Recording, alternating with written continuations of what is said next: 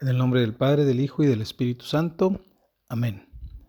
Gracias Jesús por tu amor infinito, por tu amistad, pero sobre todo gracias por tu palabra, porque a través de ellas buscas instruirnos, buscas eh, compartirnos esa sabiduría que nos ayuda en el día a día. Regálanos la gracia, Señor, de poder ser dóciles a tu, a tu voz, a tu palabra, y poderla hacer vida en nuestra vida. Lectura del Santo Evangelio según San Lucas. En aquel tiempo, cuando Jesús iba de camino a Jerusalén, pasó entre Samaria y Galilea. Estaba cerca de un pueblo cuando le salieron al encuentro diez leprosos, los cuales se detuvieron a lo lejos y a gritos le decían, Jesús, Maestro, ten compasión de nosotros.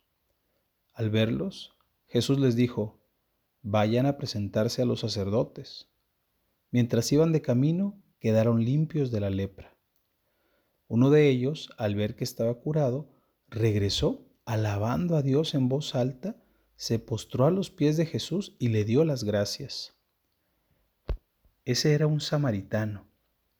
Entonces dijo Jesús, ¿no eran diez los que quedaron limpios? ¿Dónde están los otros nueve? ¿No ha habido nadie fuera de este extranjero que volviera para dar gloria a Dios? Después le dijo al samaritano, levántate y vete, tu fe te ha salvado.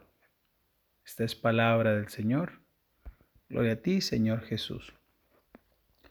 Buenos días, te saludo con mucho gusto. Soy Néstor Moctezuma, miembro de la familia misionera Verbunday, y desde Monterrey comparto contigo estas palabras de vida que iba entendiendo en mi oración. Y pues algo que me llama mucho la atención en la primera lectura es que nos marca justamente esta de sabiduría 6 del 1 al 11, yo entendía dos invitaciones a poner en práctica. La primera de ellas es escucha, entiende y aprende. ¿Qué es lo que hay que escuchar, entender y aprender? Que el poder viene del Señor y la soberanía del Altísimo.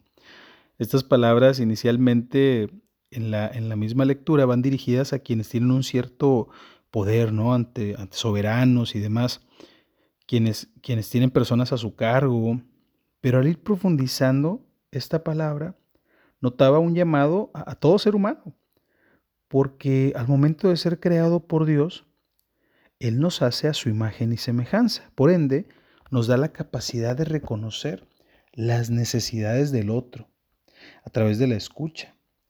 Por medio del entendimiento sobresale la empatía, el amor al prójimo como uno mismo y en el aprender desde una mirada con humildad, reconocemos que los dones, talentos, virtudes provienen del Señor. Por eso, para escuchar, hace falta hacer silencio. Para entender, necesitamos poner atención. Para aprender, es indispensable desaprender. Al platicar con una persona, ¿cuánto tiempo te toma o te, mantienes en silencio para solo escuchar? Ya sea tu hijo, tu pareja, un compañero de trabajo, una persona que acabas de conocer, ¿cuánto tiempo te toma estar en silencio y te dedicas solamente a escuchar? ¿En qué momento o, en qué o bajo qué situaciones pones toda tu atención? ¿Te cuesta entender o aceptar la forma de pensar, de actuar del otro? ¿Y qué tan dispuesto o dispuesta estás para desaprender lo que te estorba y aprender desde la palabra de Dios? Cuando ejerces tu poder como, como padre, madre, maestro, jefe, líder del equipo, como un hijo, compañero de escuela, como una autoridad, a alguien a quien se te ha confiado y vives ajeno a la palabra de Dios, sobreviene una tiranía. Se dispara el ego sintiéndote superior y se distorsiona por completo la educación que te gustaría transmitir por la opresión que buscas omitir. Y bajo esta falta de guía, de interacción, de hacer vida lo que entendemos de Dios, lo único que brota es dolor, mentira, chantaje, miedo, rencor, odio, pero sobre todo lo que abunda es la destrucción.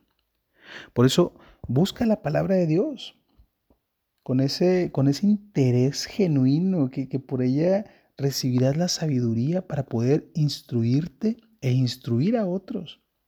En el Evangelio de hoy, de Lucas 17, de los versículos 11 al 19, menciona que salen diez leprosos al encuentro de Jesús, diciéndole, Jesús, Maestro, ten compasión de nosotros.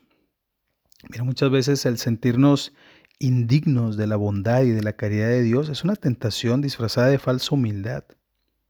Pero si reconocemos la imperfección de la, de la que contamos y tenemos claro cuáles son nuestras limitaciones, nuestras flaquezas, salir al encuentro de Jesús nos transformaría completamente, porque los que se encuentran con Él experimentan la misericordia.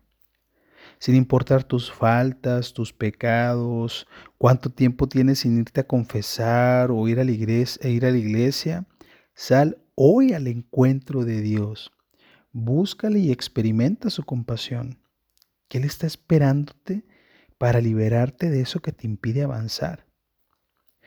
Y una vez que te encuentres con Jesús, adopta la postura que tuvo este samaritano, ¿no?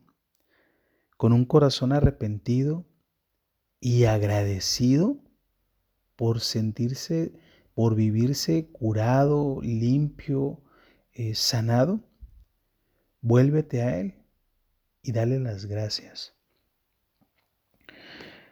El día de hoy que se celebra San León Magno, Papa y Doctor de la Iglesia, mencionaba una frase muy importante. Decía, la fe se traduce en hechos. Pues que este día de oración, este día de avivar nuestra fe, lo podamos aterrizar, lo podamos eh, traducir en hechos concretos desde la palabra de Dios.